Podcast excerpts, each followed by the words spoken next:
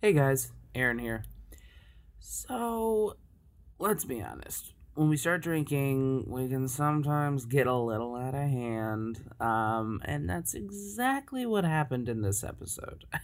If it seems like we aren't sticking to a strict format, or if we just keep talking about random things, it's probably because we forgot exactly what we were doing and we were really drunk.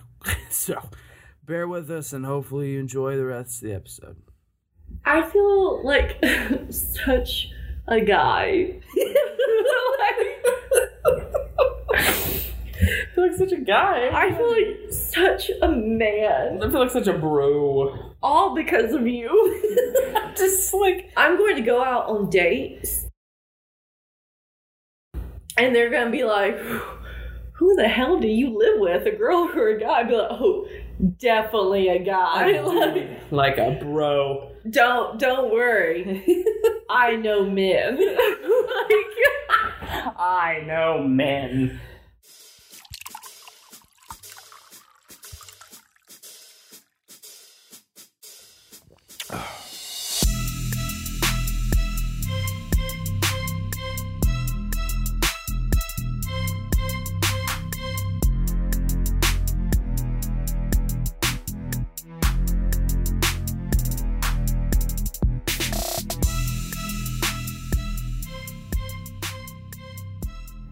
Everyone. What's up? How's it going? How have you all been? Uh, hopefully. I've been great. Have you, how, how have you been, Wren? I mean, I was kind of just asking the people who do listen to us how they've been. Mm-hmm. Because it's important. It is important. I just we can't, can't hear them. Yeah, I was about to say, we, can, we, we don't know their response. I can feel it, though. You can feel it? Yeah, I can feel you can it. Feel it. In my heart. I'm from the South, okay? Cut me a break. I fucking hate that. Pen? Not pin? I'm like, give me the writing utensil, bitch. Hi, everyone. What's up? I'm Wren. Do they know that? They may not. They may be new. For those just tuning in, she's Wren. I'm Erin. I have a little, um...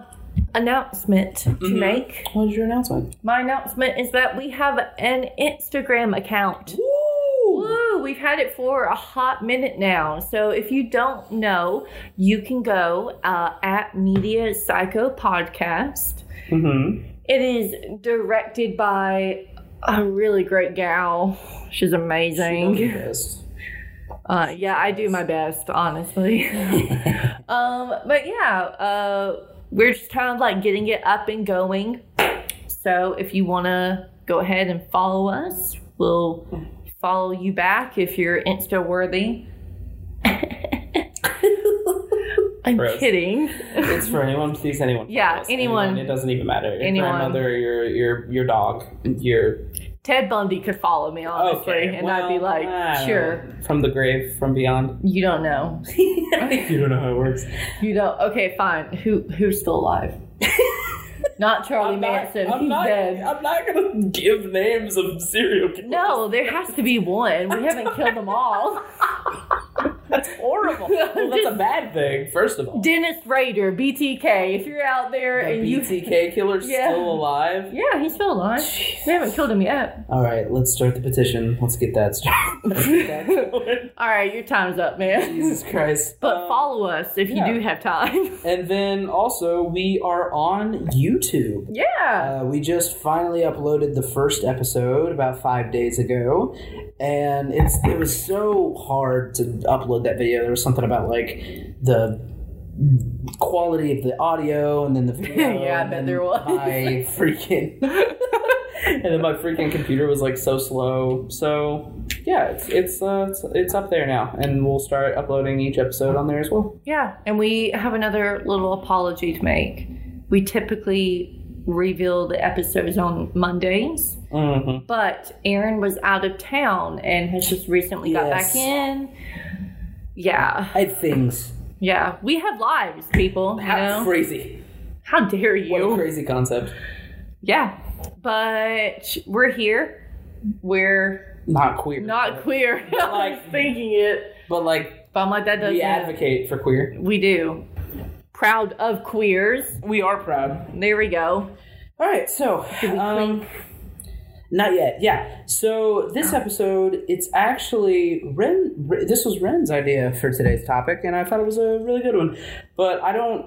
know a lot about what she wanted to talk about, and she won. We communicate well. We do. Well, I thought it'd be cool, like, if you take the reins and then just, like, you're asking my opinion as, like, an unbiased, unprecedented, cool. like, second party. I love that you told me that literally, like, an hour ago. Yeah. I'm like, awesome. This is your episode. Cool. I haven't had time to do the research. But then I don't plan for you to do research on the next episode. Okay. So that's how it's going. What do you... Yeah, well... Okay, yeah. Yeah. Yeah. So what? Uh, what's today's Wait. Topic? How have you been? Oh, I've been good. Um, life has been really fast-moving, and I've tried, tried to get the rein on that. The... Time away at home was fine. Was good.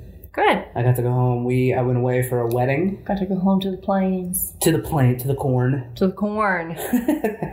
Where are you from again? I'm from Kingsport, Tennessee, which there's no corn there. Yeehaw! But it's just smaller, uh, which is not that bad. But yeah, I got to go to the wedding. That was really great. Uh, my girlfriend's sister had a baby. So like, you're an uncle. I well not. Yet. Not, not yet. Whenever we get married. Hannah, when are you going to get on that, man? Yeah, it's up to her. It's up to her to do yep. the puzzle in today's society. Hey, I saw a commercial one time where the girl did it. Hey. That empowered me. It's twenty nineteen. Anything can happen. Yeah. I gotta get my I'll nails. probably propose. I got to get my nails done before we get it done, though. But. Wow. All right. That was a little much. What? She's, she always says that. She's like, you better make sure my nails are done. Oh, her nails. Yeah. I thought you were talking about yours. I'm like, okay, the joke has gone too far. Well, I'm saying you're being I, a dick. No, if I'm the one getting the ring, I want to make sure that, like... Oh, that your pictures getting... are, like, nice. I got to make sure... They're shiny. My cuticles are horrible, so... I did my nails last night. I'm so proud of you. I'm so proud of you that your nails were done last night. Yeah, awesome. I am what, too. What are your nails? Oh, your toesies. My toesies. And, I mean, they're short, but that has dirt under them. I don't know when that happened. All the toesies. But, yeah. They're short fingernails, but they're growing. And I painted them a kind of like a clear color so I wouldn't bite them. Yeah. But they don't... Short nails, I firmly believe, don't look good with just... Like a bold color. They look nubby. Mm, sure. You know, because you're not going to ask me. I've been great. I was really waiting for you. Wren, how have you been? I've been good. Good. I like my job. Yeah. I like the people. That's good. That's always good. Yeah. So you don't feel, like, miserable about it? Yeah, no. That's good. Yeah. I mean, there are times, like, I didn't, like, an attorney walked through and... I had to go ask who it was, and it turns out he was the partner. Good. So good. We're learning. Yeah, but it was all good. Um, yeah, they're all great people. Um, definitely a place to grow, I feel like. That's good. Oh, yeah. Audition is coming up. Oh, yeah? Yeah, I'm preparing. For that, uh, Measure by Measure? Yeah. Yeah. It's an all-female cast, so mm-hmm. I definitely feel like I have a little bit more of a chance. Well, I mean, a lot of... Females will be auditioning. That's true. Some of them don't. Who knows? So but you like, know what? I'll just message them now and be like, you know what? Fuck me, I guess. You know what? I, I'll just take myself out. Uh, I'll take myself out of the running. Don't worry. No, I'm so excited for you, and I hope that you do really well. And Thanks. I think I think you're going to kill the audition no matter what. And that's what matters, is that auditions are important. That's supposed to be nice, but like, I'm sorry. Thank you. Thank you so much. Thank you so much. Oh my god. We are good. I care for you. It's whatever. Yeah, yeah. Mm-hmm. I think about you. Do you? Can we expand upon that? What do you think about it? That could even be good or bad. All right. So what's today's episode about? Okay, so. Oh, wait. Well, what are we having? We're going to forget about this if we I, keep doing it. I know. So we started off before we started talking and recording the episode. You brought, I was like, hey, let's do some shots. Let's like get into it. And then she brings in like two brandy glasses of Jack Daniels. And I was like, oh, we're being classy. I don't do shots. I fair.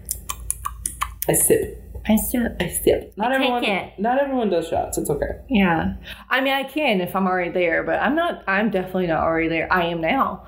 I will um, say, I'm, I'm feeling. Nice. I could probably. I could probably down some of that vodka in there. You know what I'm saying? We can take a break, so you can do that. And just so you're aware, she did. She did go and get some vodka. A whole brandy glass of vodka. No. Like, just vodka. No, that is club soda oh, and is vodka. It? Yeah. There's no club about it anymore. It's just water. I see no bubbles. I blend well. You blend well? I blend it well. I'm a great bartender. I'm just good at mixing. Here, let me...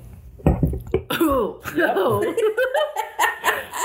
Oh, no, I do not. I'm yep. so sorry. Yep. So it's just water and vodka. Ooh. All right. It's getting so hotter. We were drinking Jack Daniels. Now she's poured herself some vodka. But we also have two glasses of wine. Yeah. What kind? What do you think? It's white.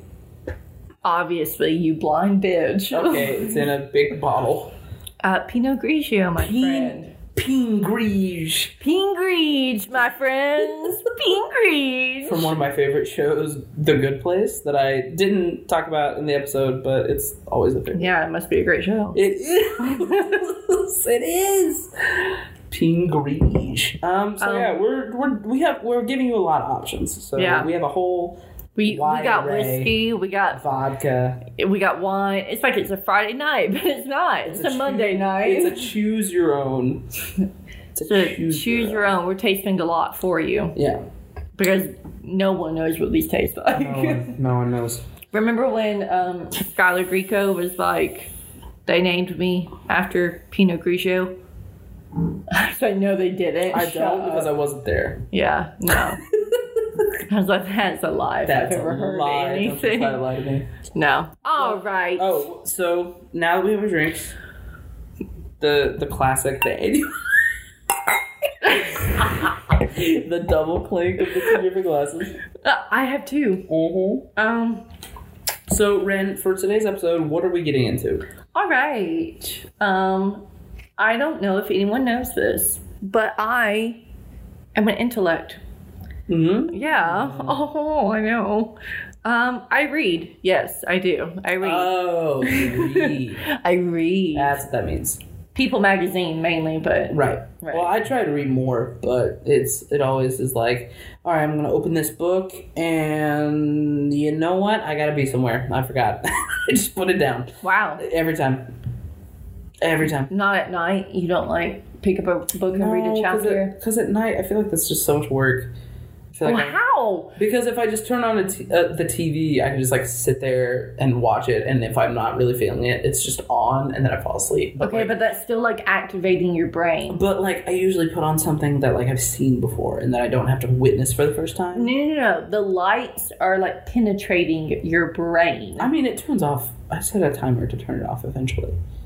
But like, okay. I just feel like if I'm reading a book, I want to be invested because like...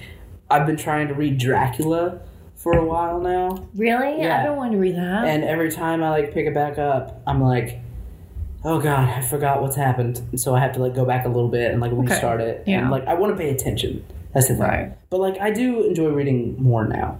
Anyway, you read. I do. I read. I read. Um, currently, I'm reading three books. I'm reading Lolita. Oh. It's my classic I'm Lolita. Reading. Nice. Yeah. I'll talk just very, very briefly about that. Very briefly. Yeah. Extremely.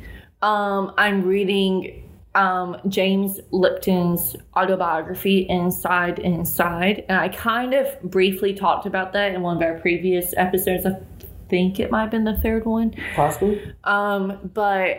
Yeah, so he James Lipton is the host of Inside the Actor's Studio. Oh, yes. Yeah, um, I'm reading that, um, and that's kind of like my, um, I don't know, like nonfiction autobiography, biography book I'm reading right now, you know. Mm-hmm. Um, so I have like um, fiction, a classic, usually I read, um, and now like my non-fiction.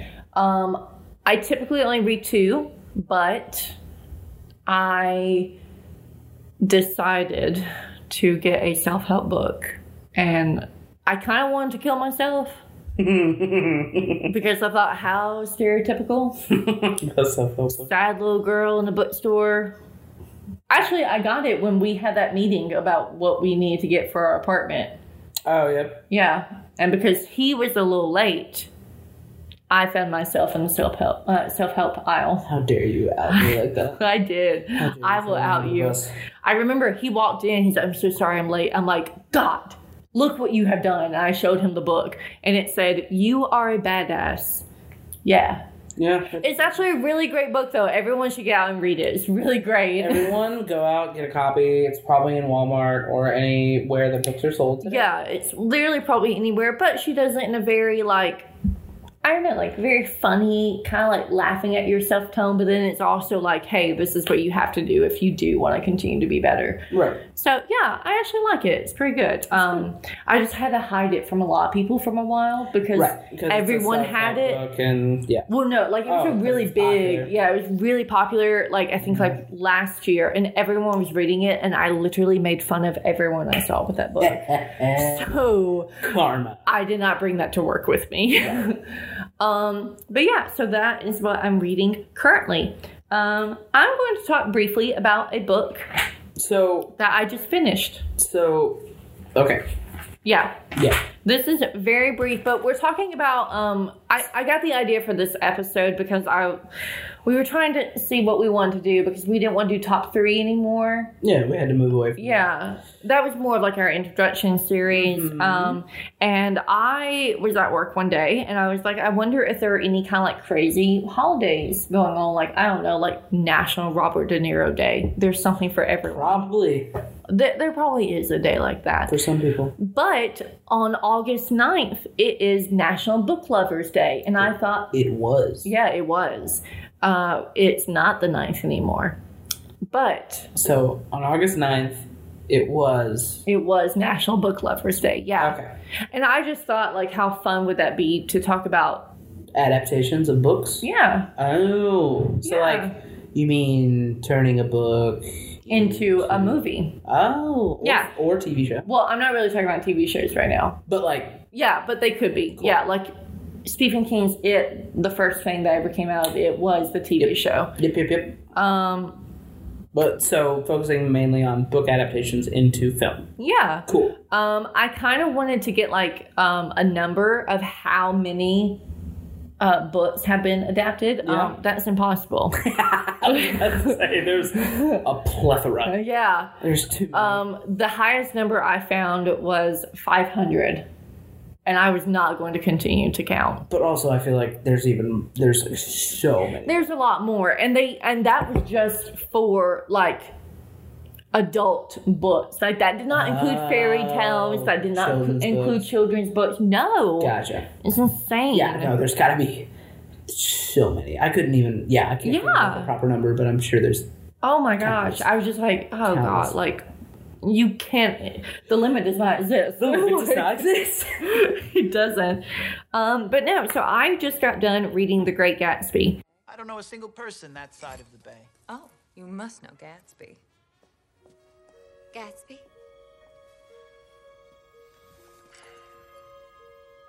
What Gatsby?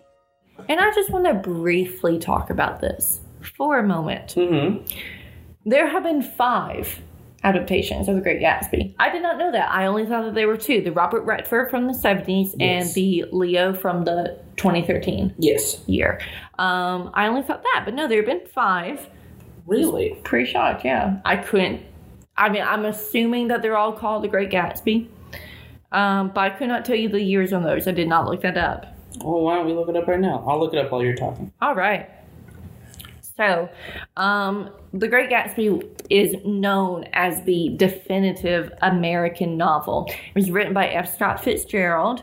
Um, I guess if you like him, you like him. I don't. Whatever. Wow. I'm not strong opinion. saying that he made his wife crazy and took her work, but I'm saying it. But I'm gonna throw it out. I'm gonna throw it out. Um. Okay, here we go. So, the first adaptation was in nineteen twenty-six by Herbert Brennan. Recent. Okay. William Powell. um, yeah, with William Powell. It's now a lost film. Really? Interesting. That's so... Oh, damn. Someone find it. It's always someone, really sad. Someone who's listening to it, find it. Yeah, that's so I sad. I always get so sad when it's like it's lost. A lost film. That's crazy. Uh, the second adaptation was in nineteen forty-nine by Elliot Nugent, starring Alan Ladd, Betty Field, and MacDonald Carey. The third adaptation was the one you were talking about in seventy-four by oh, cool. Jack Clayton with Robert Redford. Yeah. Mia Farrow. Okay. Was Robert Redford uh, he would Jay be, or? He would be Jay Gatsby. Okay. Yeah. Yeah, yeah, okay. And then the... Oh, the, the fourth one was a T V movie uh, by Robert Markowitz, starring Toby Stephens, Mira Sorvino, and Paul Rudd. Paul Rudd! Oh, we're going to look it up. And then, wow. yeah, the latest version by Baz Luhrmann. Paul Rudd definitely played Nick. Oh, for yeah. sure. No, obviously. For sure. Hell yeah. That's so fucking funny. Okay. Um. So, yeah, it's... Basically, I'm going to give a very, very brief rundown on this because okay. I feel like everyone knows it. Fair. You know what well, happens. I had to read it in school. And if you didn't, if you didn't read it, you definitely watched Leo as Gatsby. You oh, definitely yeah, watched sure, that film. I'm sure plenty did. Our generation at least did, I know. Yeah. Um. So, yeah, basically, I'm just going to say it. It's these two little bitch boys going after this little bitch girl. Mm-hmm. No one has any depth to them. I think, honestly, maybe the only character who does would be Nick. Fair. I guess I could think that because he is the one who is reflecting on it. He's recounting his time there. Um, but, yeah, basically it's, honestly, it's a, what's the term called? Unrequited love. There you go. Um, and like I couldn't tell you. Yeah, I know. Some people may disagree with that, but the thing about it is, is that Daisy doesn't truly want to be with Gatsby for Gatsby. She just wants to be with whoever is going to impress her for the moment. She's not a good character. She's not anyone a girl yeah, would want no, to be. I recently rewatched the film, the twenty thirteen one, and there was like nothing I liked about about Daisy. I know. And one could possibly argue that maybe Fitzgerald was viewing women how he had experiences with women. That's just my mm. opinion on my own research. Mm-hmm. Because I also read a biography of Zelda Fitzgerald. And so I am a woman and I've definitely took a side with the women. Mm-hmm. Um...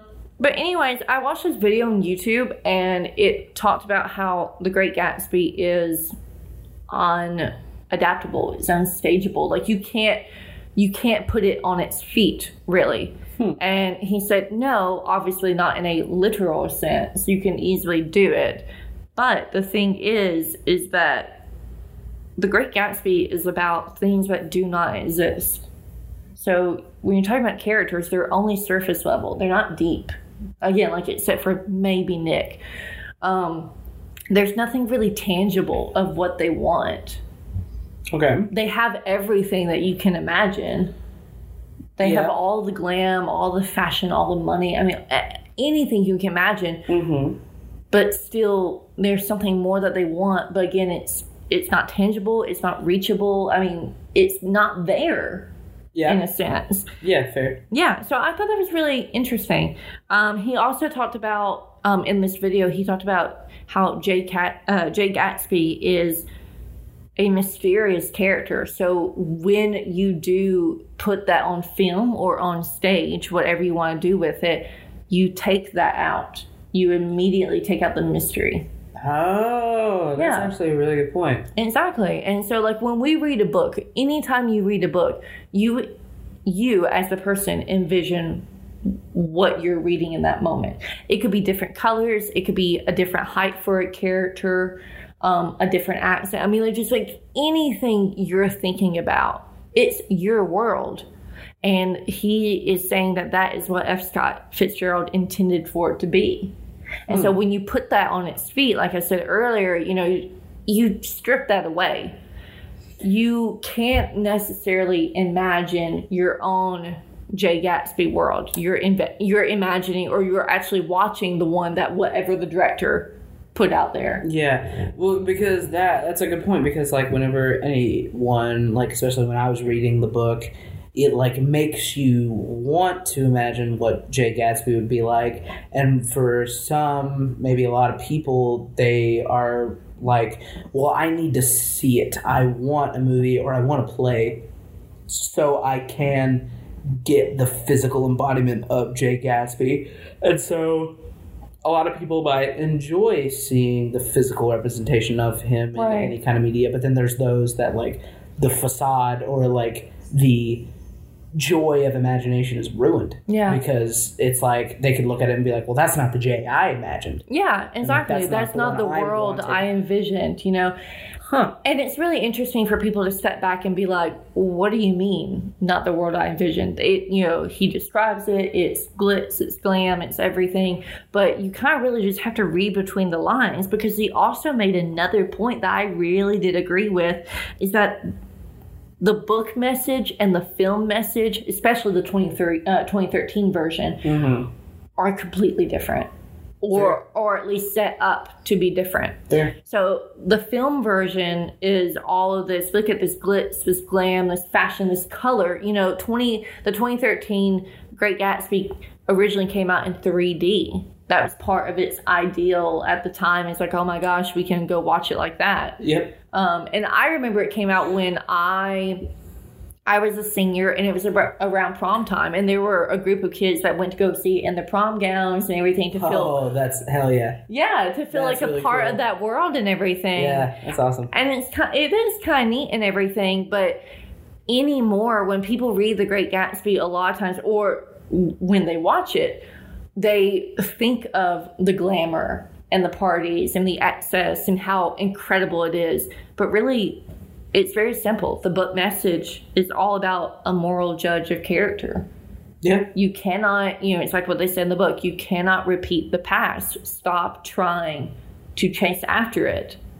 You know, more or less, you know, like focus on your future. Go forward in that sense. And of course, the, you know, the characters in the book struggle with that, but audiences today, they don't even really think of that a lot of times. They, again, like I said, they just think of the parties, right? The champagne mm. flowing and yeah. all the own surface level happiness, and that's just not true. It also really did remind me of Sarah Kane. Sarah Kane? Yeah. Who's Sarah Kane? Uh, four forty-eight Psychosis. Oh. The playwright, yeah. So Sarah Kane oh, was known okay. as the unstageable, because she had oh, directions. She had such fantastical yeah like, expectations. Yes, exactly. She had directions that said things like cuts off hands, cuts off limbs, cuts off tongue. How do you do that? Right. Especially how do you do that in theater? Yeah. That's completely different than film. Hmm. She had moments where it was, you know, flowers came from the ground. And that is a little bit easier to do than the cutting off of limbs and everything and yeah. blood like splattering. Yeah, I mean, it's just, it's so out of this world where it's just kind of, for a moment, you sit back and you think that that can't be done. But yeah, so The Great Gatsby really did kind of remind me of Sarah Kane in that sense. Oh, yeah, that's a really good point. Yeah. So the next thing I really want to talk about, um, and these are all, by the way, for anyone listening, the three movies that I'm talking about, I have read the book and I have watched the film. Now, granted, I did not watch all of The Great Gatsby, you know, adaptations. I didn't do that. But um, basically, it's like I know what's in the book and I know how the film goes in it. Right. And then I am the innocent bystander that is learn. I'm, it's basically a class. I'm taking a class. Nice. You are teaching me and I'm bringing what I somewhat know, and then learning about what I know. You're a good noodle. I'm trying to be a good noodle. Good noodles are hard to come by. They're, they're very hard. So, I really love horror.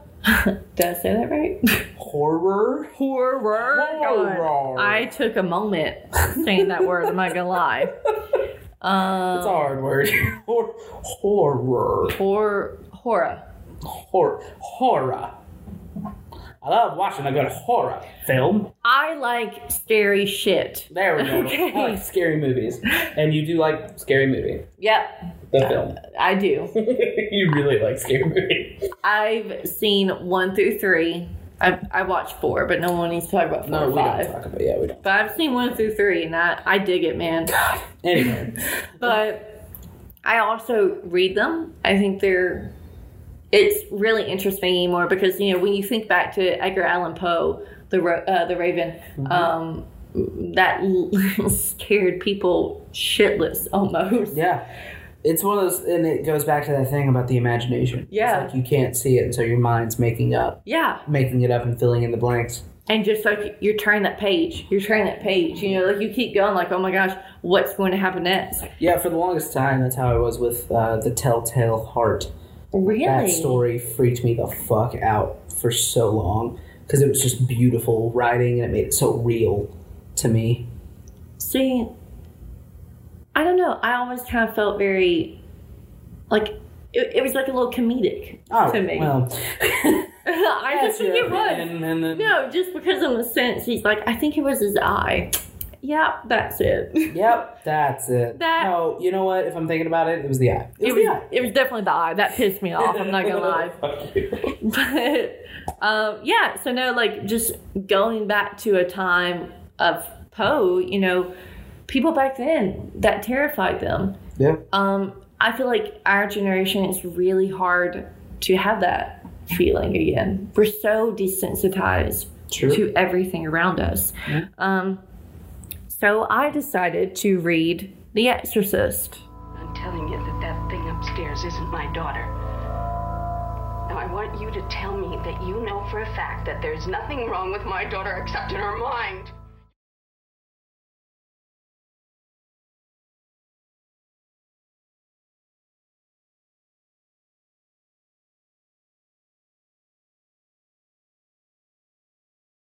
I watched the film when I was in eighth grade, and I'll have you know, um, I could not go to the bathroom alone for a week.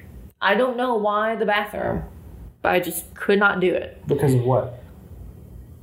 I don't know. I, I guess I thought that the devil was going to come out from the pipes Fair. and enter my butthole. We all... like, we all have that feeling. We all get to that point. I Am have right? no idea, but I... Right, listeners? Could not pee or poop without my parents with me. um, so yeah, that's a lot of myself right now. That's out on the internet. Great. Um, so yeah, I have now done both. Um, I have to say this is a good example of the film staying very true to the book.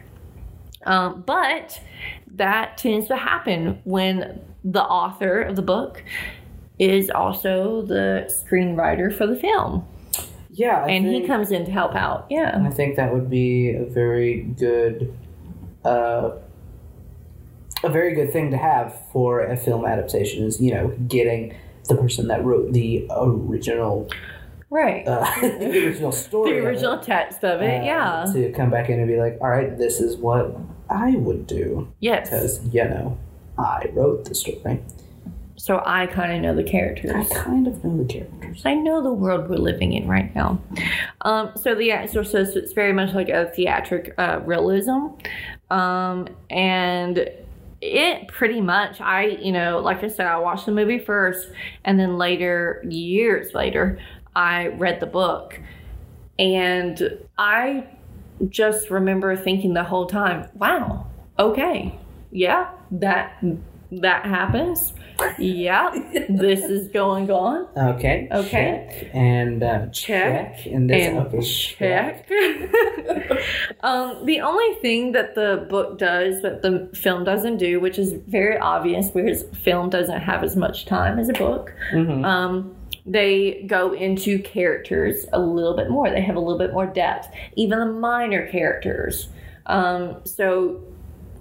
In the movie, you know, you only see, like, the family, like, the mother and the daughter. You only see their, um, like, their housemaid and Reagan's tutor. You only see them in the background, really, but you do learn a little bit more about them. Mm-hmm. And so what I gathered from the book after reading it was that this really was a story about everyone facing their own demons, that demons really do take the form of whatever it is you're fearing. Yep. Almost kind of like an It. Yep, I firmly believe that. Yeah. Um, so, I, you know, I don't want to ruin anything for people who haven't read it, but each person has a different one that's kind of attacking them in their own way. And that was just very, that was a very different, unique sense, because I definitely feel like you don't get that from the film. But there's a reason why you don't get that. I was about to say, I've never seen the film. I've never read the Ooh, book. I know. You shall. I mean, I know sort of what happens, and I've just been so petrified because, like, I just don't, I don't fuck with spiritual scary movies because that's stuff I believe in. It's like demons and possession and stuff like that. I do too. Don't worry. We'll get through it. Yeah. Don't worry. You're going to watch it. We'll get through it. You're going to watch um, it. I will chain you to the couch. Anyway, but yeah, so I can definitely, even from like the clip, only the clips I've seen or the trailers I've watched of it or people talking about it, like it doesn't, it it seems like it's only one image and one like scary thing that happens in the film. Yeah, really, than, like, the individualized. Yeah, that was another thing I was going to mention, that the exorcism, it doesn't really, the act of it doesn't really take up much time in the book or the film. I mean, yeah, no, it's all a huge buildup, which does make it scarier. I mean, it really does. Fair. But you get to that part, and it, it's kind of like they prepared you for it. It was almost kind of like, not in a bad way, but kind of like they were holding your hand through it.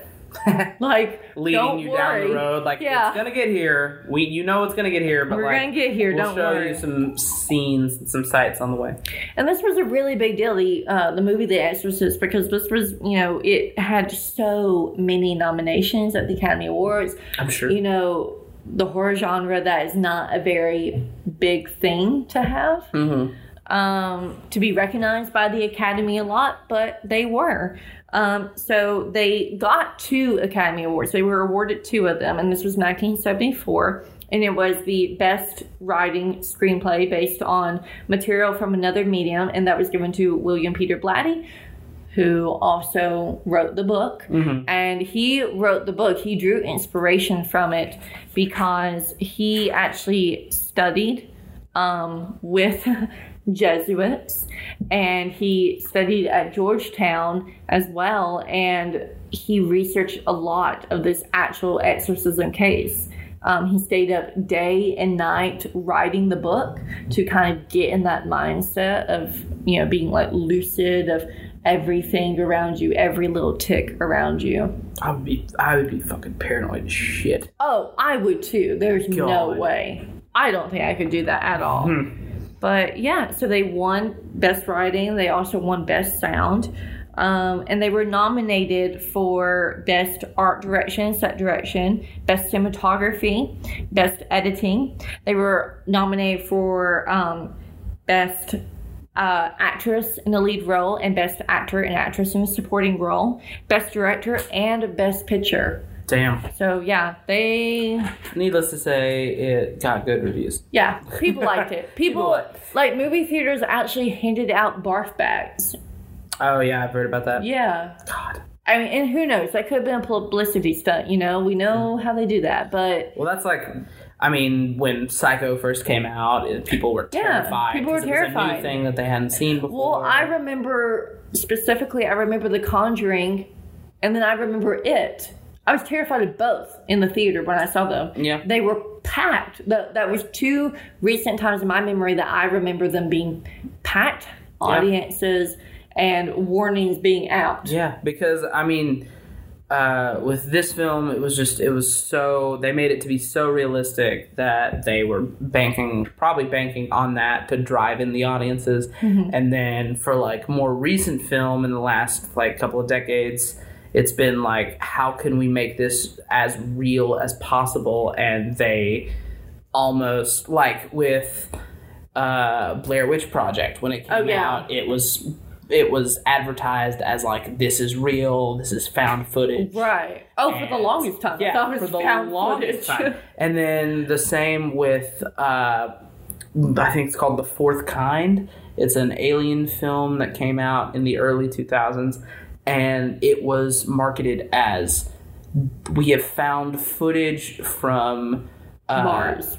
No, I wish. Pluto. We, Pluto. We have found, it was like, we have found footage of uh, therapy sessions of people in this small town that have been having the same nightmare what? of this thing. And they basically were like, and us as a movie production team have taken that footage and filled in the blanks for you to create a movie experience. Nice. And they literally promoted it like, all the like found footage in the film was real, and it wasn't until like I don't know how long later, but it wasn't until later that they came out and were like, "All right, it's fake."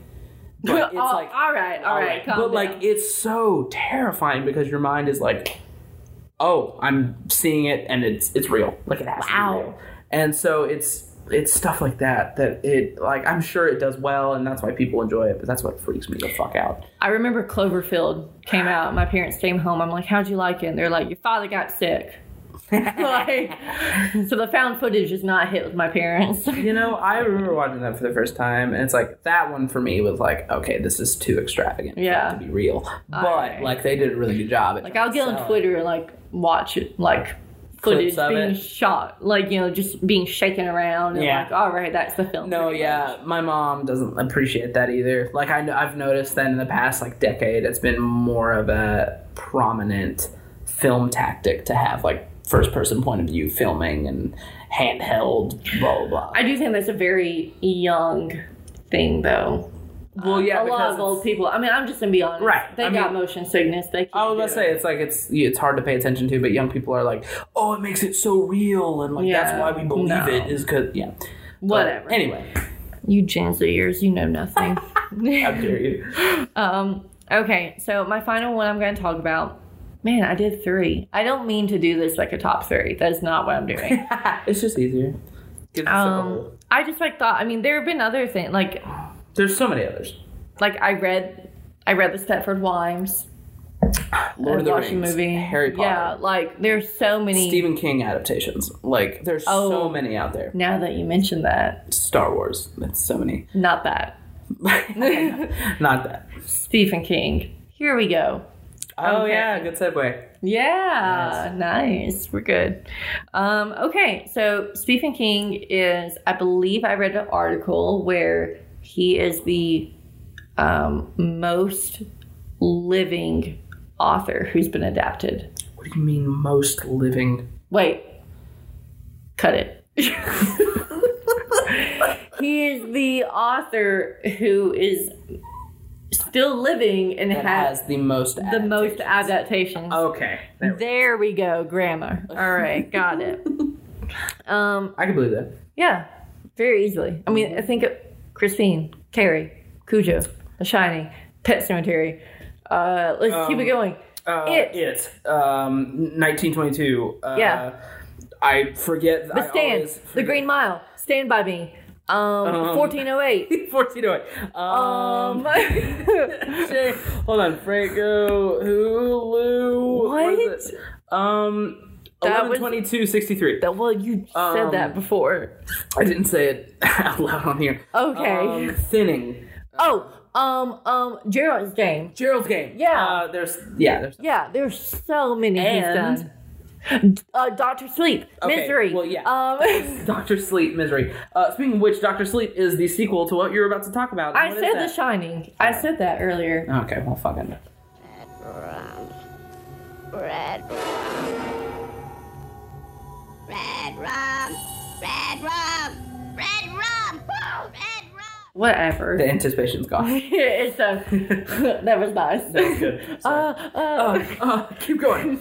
So yeah, there's um, been many a fucking adaptation. Yeah. So there's been a T V mooning. Uh, m- mooning. All right. There's been a T V movie of The Shining. There has been. Don't you? Well, it's a T V uh, short series, like a miniseries. Yeah, yeah. That's what I'm going to talk about, is the T V movie. No, this was a real film that happened. And then there's also been a T V uh, T V short uh, miniseries. Yeah, it was by some director and starred some, some actors. actors. I don't sure. know. I'm talking about the T V movie that everyone knows. It's not a T V movie. It it's the T V out. movie. It came out in theaters. All right, I'm talking about The Shining. Stanley Kubrick, dun, The dun, Shining. Dun, dun, dun, dun, dun.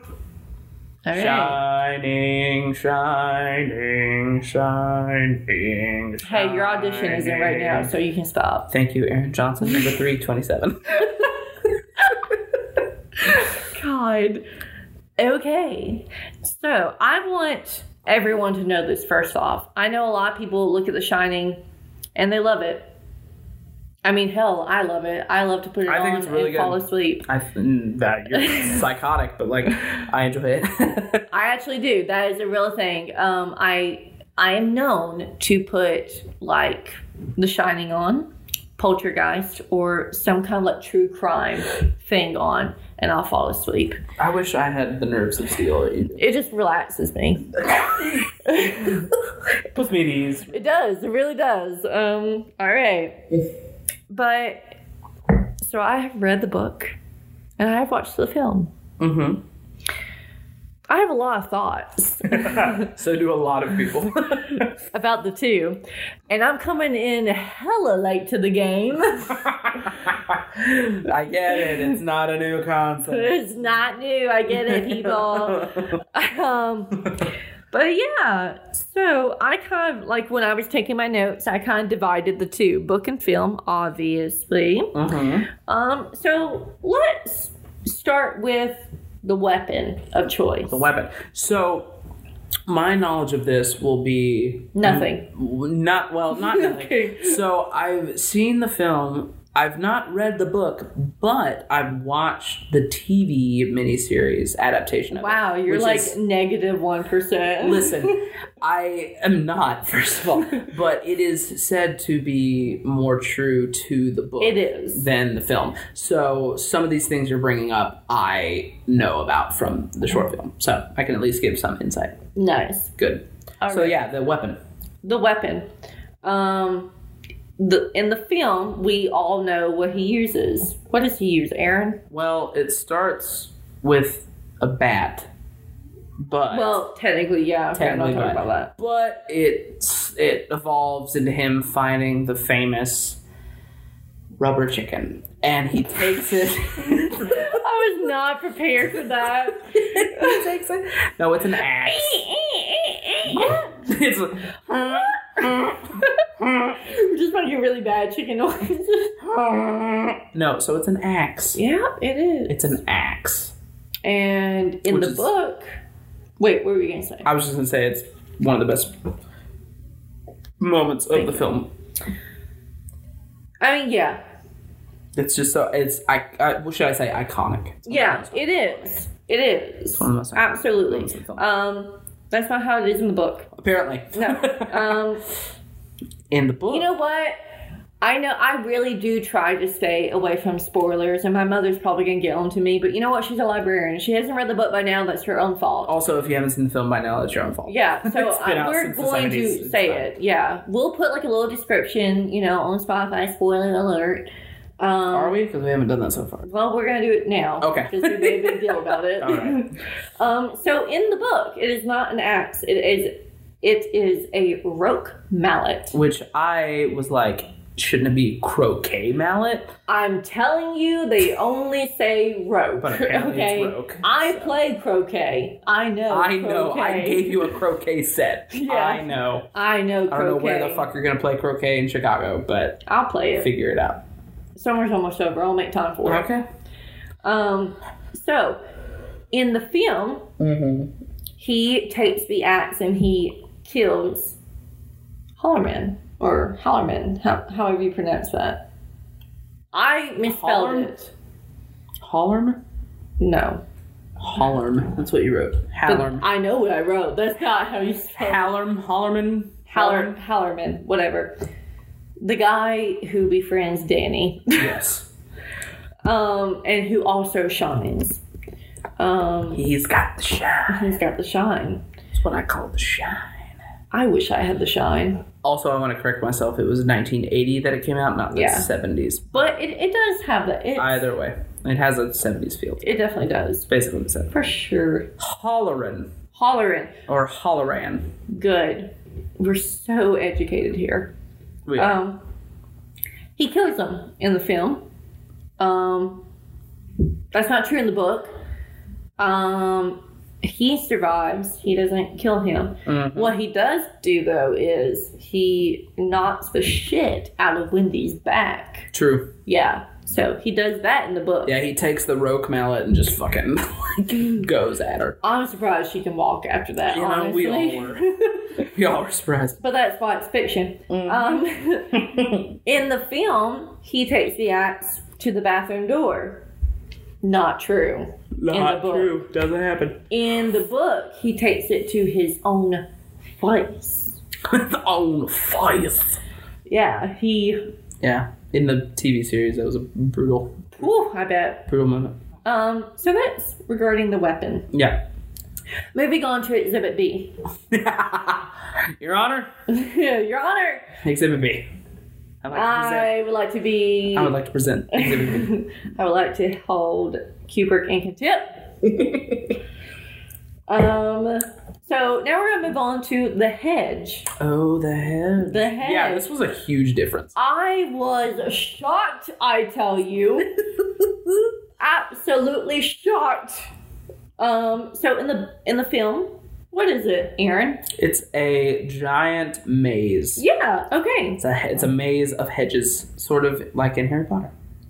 True. Sort of. Um, so that was Kubrick's idea, because obviously it would be, because that was not in the book, you yeah.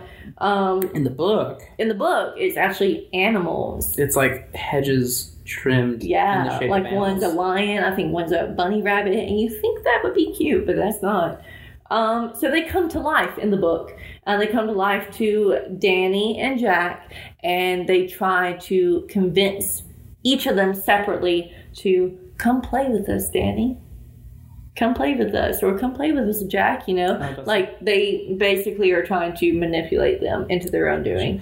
Yeah, so for me, I prefer the maze take on it, because, like...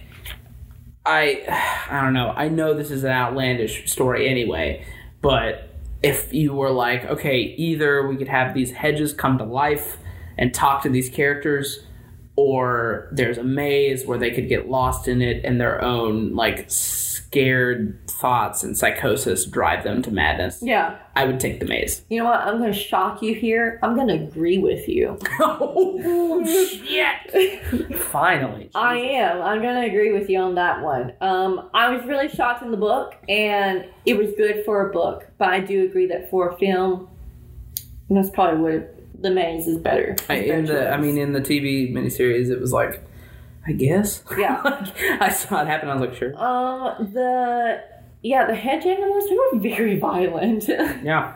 Very. Yep. Um, all right. Moving on. The bathroom lady. This is very, very brief. It's not really about the bathroom lady. It's about the bathroom. The room. The room. That's a. It's a huge difference. And a lot of people that are huge, you know, King and Kubrick fans, they go back to this a lot, you know, and there's even a documentary yep. with the number, the actual room number. Yep. So, in the film, it is two thirty-seven. The room two thirty-seven. The room two thirty-seven. In the book, it is two seventeen. And the documentary is titled Room two thirty-seven. Yeah. Okay, so the reason why they changed the numbers is because that the hotel management didn't want guests to be afraid of that room number, and so instead they created one. A fake. Oh, so there's not a room. There's not actually where they filmed, and oh. at the Overlook Hotel, like. Uh, well, not the Overlook Hotel, but the Stanley, the, you know, hotel, you know, yeah. That okay. really, there's not a room two thirty-seven. Fair. Yeah. Fair, um, fair. A lot of conspiracy theorists as well, they they look at this as a sign that Kubrick did, in fact, help NASA and the government film the moon landing. But, yeah, so, a lot of people just, conspiracy theorists, you know, flat earth people. Flat Earth people. Yeah, they're like, yep, there it is. That's for another all right. episode. Screw you, uh, Buzz Aldrin. Fuck you, NASA. We know the truth. God. You can't hide it from us Americans. We don't mean that. We're actually big advocates for NASA. Yeah, we are. Of space, but anyway. Yep. Um, thanks, Kennedy. Anyway, so another thing that's very different are iconic lines and scenes that aren't actually in the book. So here's a few that aren't actually in the book. The vision of the twins. Yeah, that was a big... Not in the book. That was a big disappointment. Yep. You do hear of the family, of course, uh-huh. of the caretaker's family before. You hear of them, but you don't see the girls. Danny never sees the girls. Right. Um, the blood elevator. Yeah.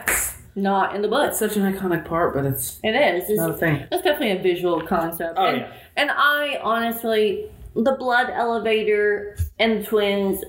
I don't, I don't, I don't really mind these, honestly, because I do feel like it adds to the story. King may disagree, but I don't really think he'll hear me say this.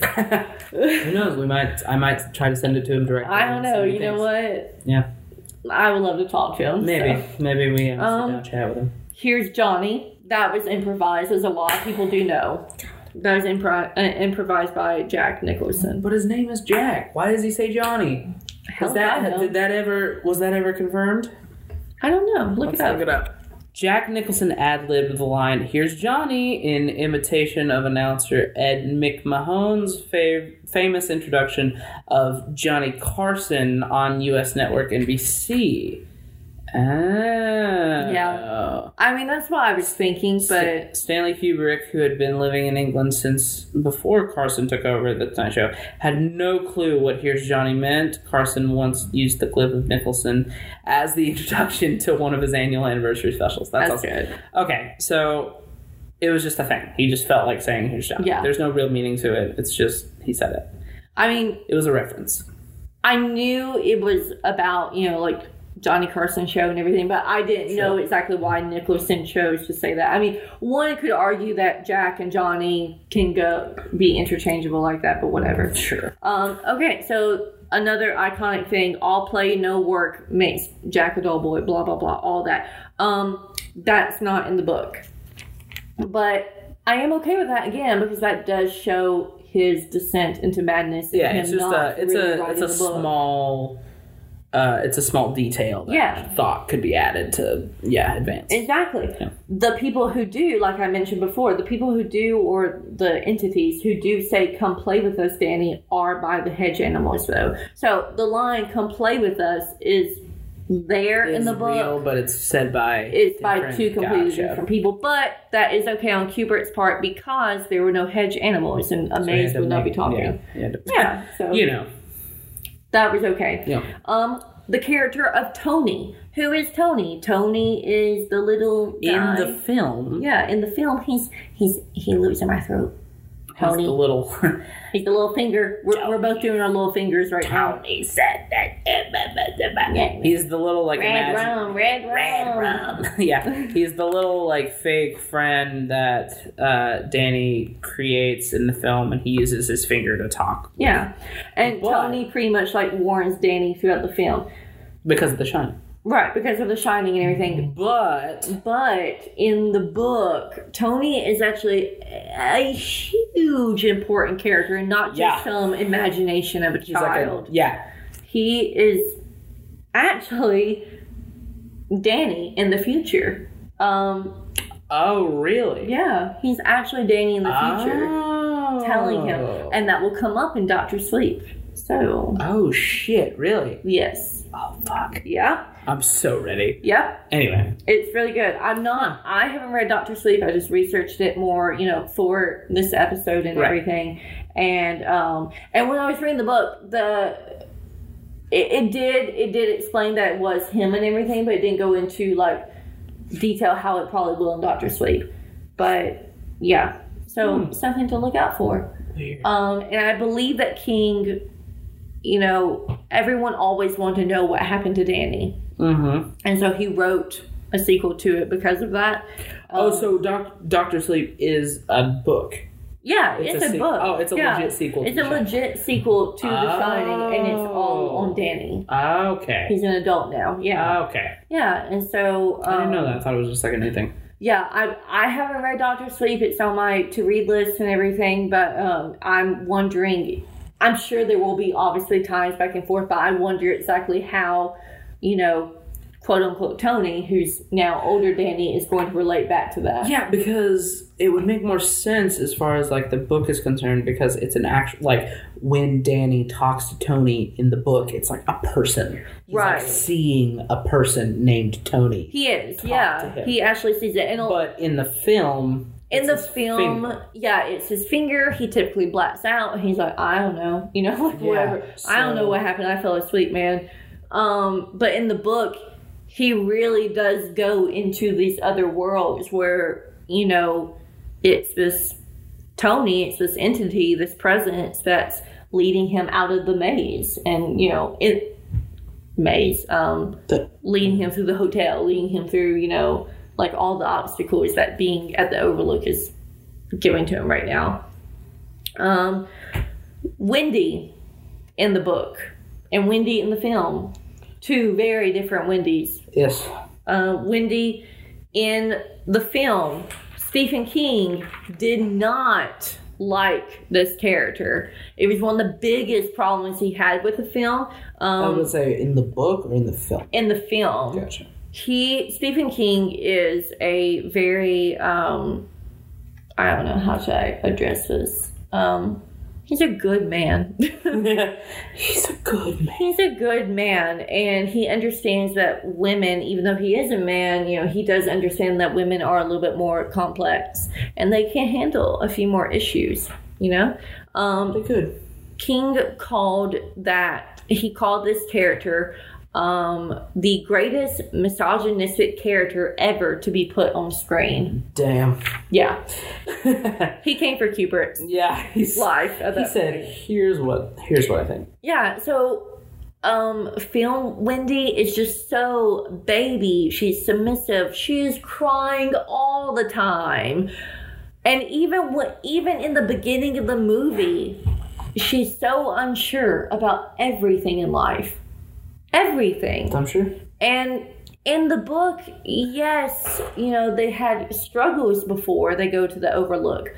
But it's like, okay, she was more of a character like, we're going to deal with this. This is what you have to do. We, you know, we have to, you know, push forward and get through it. Yeah, no, not in the film. In the film, she immediately from the beginning is like, oh, hey, hon. What are we gonna do? Yeah. And this isn't this isn't addressing Shelley Duvall's um, character Mm-mm. perception at all. You the know, way it's written. yeah, no, it's completely the way it's written, yeah. And anyone could tell that. And anyone who researches film will know that Shelley Duvall was like losing her shit when she I was, was literally about to this. say like this was this really put a fucking strain on her. She did, yeah, it did. You know, she lost hair over it. Her hair changed colors over it. Like she was graying. She was losing weight. She could not handle Kubrick, and he would purposely do stuff to just put her on edge mm-hmm. because he wanted the character to be like that. I firmly believe that. Whatever.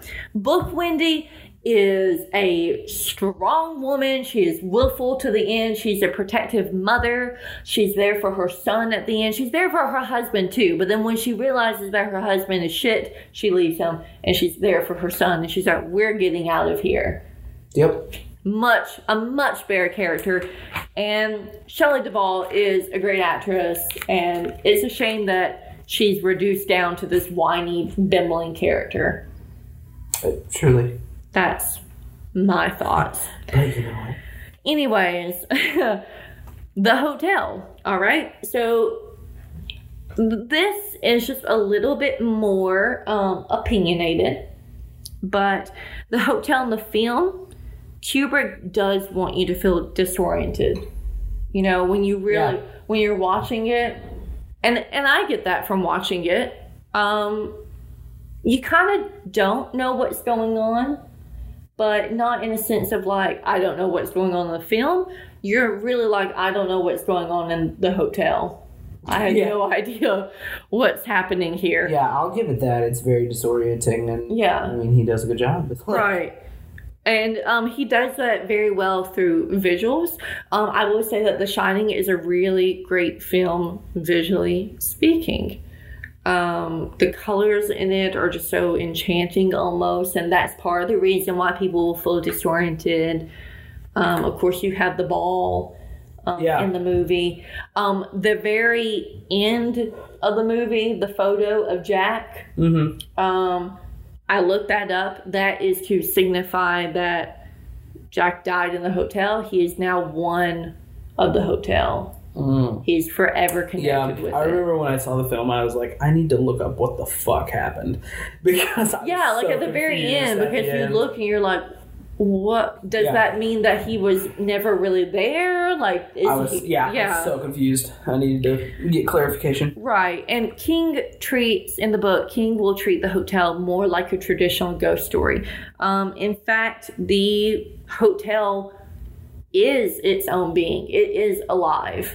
Yeah. Um, in the book, the boilers, the elevators, I mean, it just, everything about it turns on and will move, and it's almost like somebody's using them, you know? And so he does treat it more like your traditional haunted house mm. ghost story kind of thing. Um, but again, on that part, to each his own, you know, I, I'm not, I don't necessarily think that King did a bad job or Kubrick did a bad job with either way they took that. Right. Um, now we have Jack. That, let me tell you, that's a completely different character in the book than it is in the film. Oh, yeah? Naturally, again, like I said um, in The Exorcist, how it stayed true. You just, when you read the book, you have more depth of characters. Naturally, films can't do that like books can. They don't have the time for it. Mm-hmm. Um, so a little bit's true. Um, but Jack, you definitely learn more about his past, which gives him more character depth. Yeah. Um, with, you, his, uh, with his dad. Yeah, with his dad, um, you learn much more about, um, and just speaking of characters, you learn much more about, I'm saying March. You learn much more. You learn much more, sorry, about Wendy's backstory with her mother. Um, so... It does naturally do a better job like that, but the character of Jack alone, in the film, I'm just going to say it. When you get Jack Nicholson to play a character, naturally it's going to be crazy from the beginning. But he's so good. He's a good actor. He's so good. Like, it's such a good role. And I don't, honestly, I don't necessarily know if that was Kubrick's character arc that he changed or if that was Nicholson's acting choice to be Fair. Edge Fair. In the beginning. Um, I didn't like that um, because His adaptation of it. Yeah, hit either Kubrick's arc or Nicholson's perception of the character um, and how to do it in the beginning. I didn't like that because he does. He starts out as a psychotic from the beginning, so. You don't care about the character, really. Gotcha.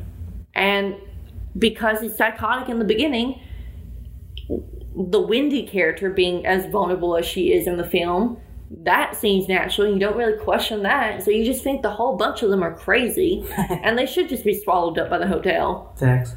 Um, so, yeah. They, it, but it does make it really hard to feel for your characters when you do that. You, you know, every character has to have an arch. And, you know, like, even... Even the villains do. Fair. They may have a small one, but they, they do have some one. redeeming quality. Yeah. You don't want to pay attention to them. You have to have something. Yeah, mm-hmm. exactly. Um, so, yeah, he starts out as a monster. He dies a monster. That's not really fun. Um, in the book, he's definitely more layered. He is caring. He has He moments. understands that he had, like, he loses himself and yeah. he tries to get back to Exactly. it. Like, he does. He has moments of uh, redemption.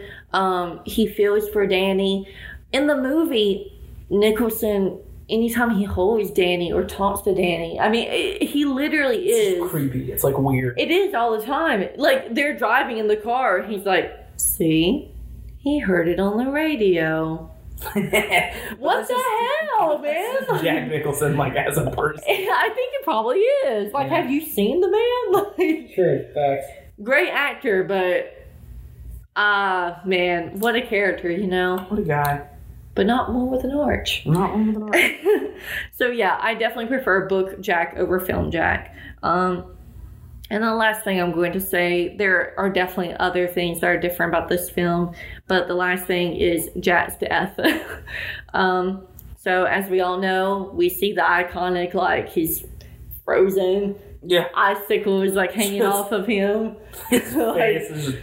Yeah, it's reduced now down to like a meme of like five minutes of me in the office. like, like that's it. Um, not, not how the book ends. The no. film ends with the Overlook still standing.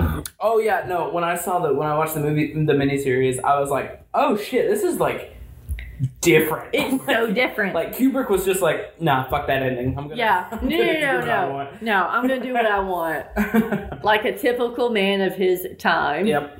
Um, in the book, there, uh, you know, Jack has his redemption moment. You know, like I said earlier about the weapon and how he uses it on himself. He is. He's at the moment. Again, spoiler alert. Sorry, people. He's at the moment where he's about to kill Danny.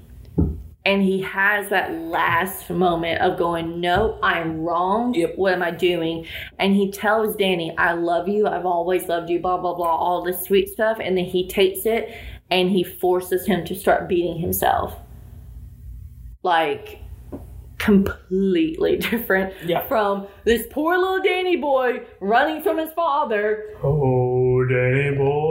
Like, he's your carrying an axe. Trying to kill you. God, it's so terrifying. Mm-hmm. But in the book, you do have a moment of fear and then, like, oh my God, he's better. But then he knows that, no, the hotel already has enough of him. He's just like, he's, you know, kind of like gathering up that last bit of strength yep. to take himself out and not do anything to his son.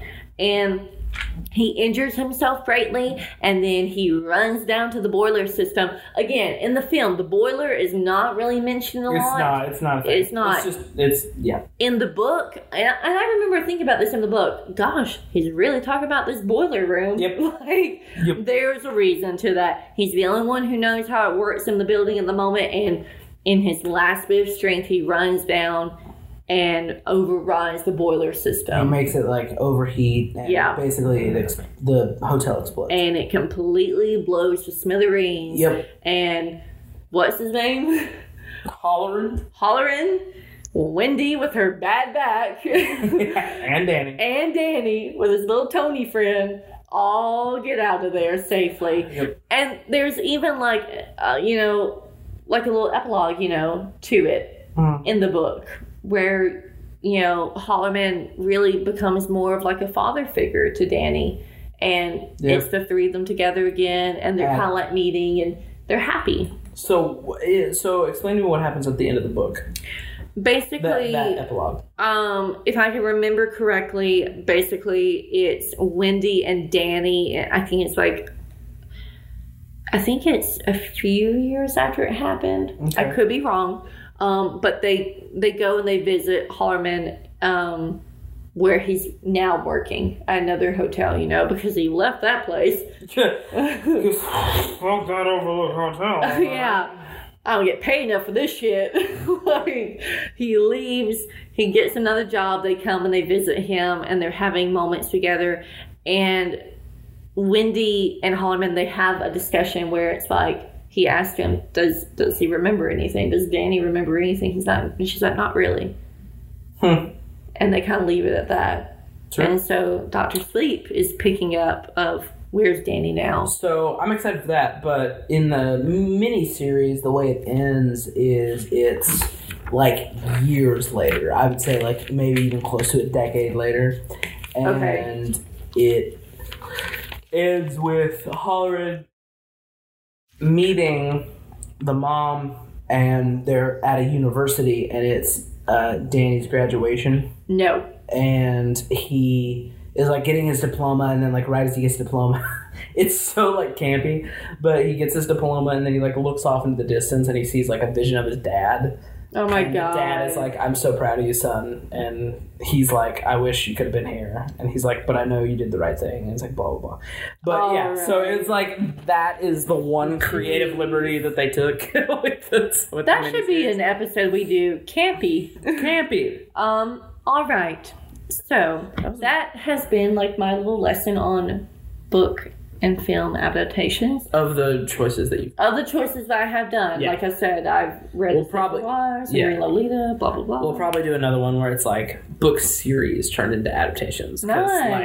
Like, there's Harry Potter, Lord of the Rings, series of unfortunate events. You'll have to tell me about there's... that because I, I haven't read any of those. Fair. I yeah. will. We'll probably have a guest to help us talk about those as well. I'll probably bring in Hannah. So yeah, she'll probably out.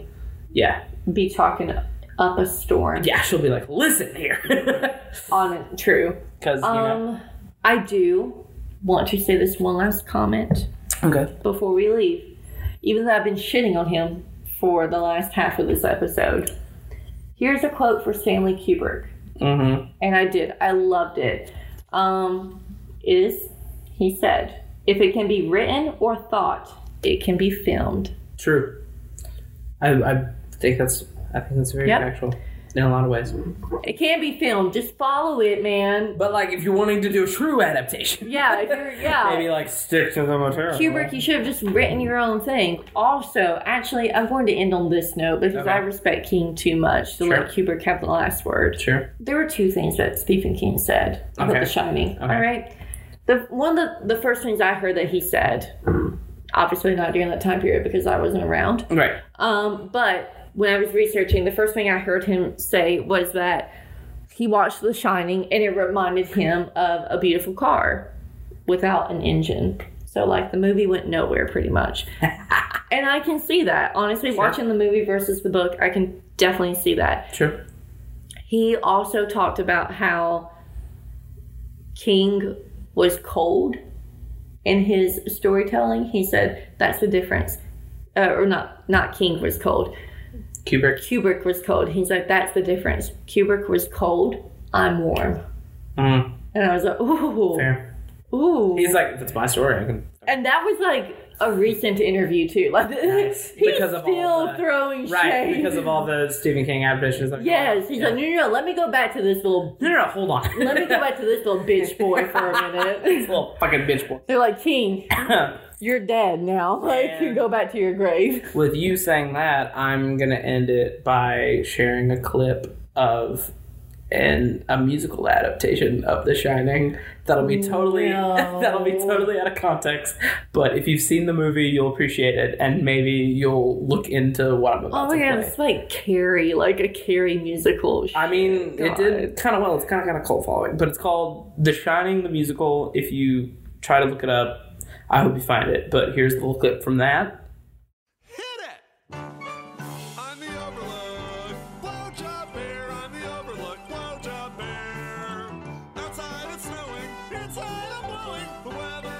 And so do I. I'm the Overlook. And yeah. All right. So okay. Yeah. Uh, well, so yeah, we did it. We did it. We got through it. Um, we're thinking that maybe the next one or maybe the next two episodes we could have a special guest joining us. So be on the lookout for that. Hopefully. I'm down for that. Yeah. So yeah, uh, keep tuning in and we'll let you know what we're up to next time. All right. Signing off. God. Don't. Bye-bye. Peace.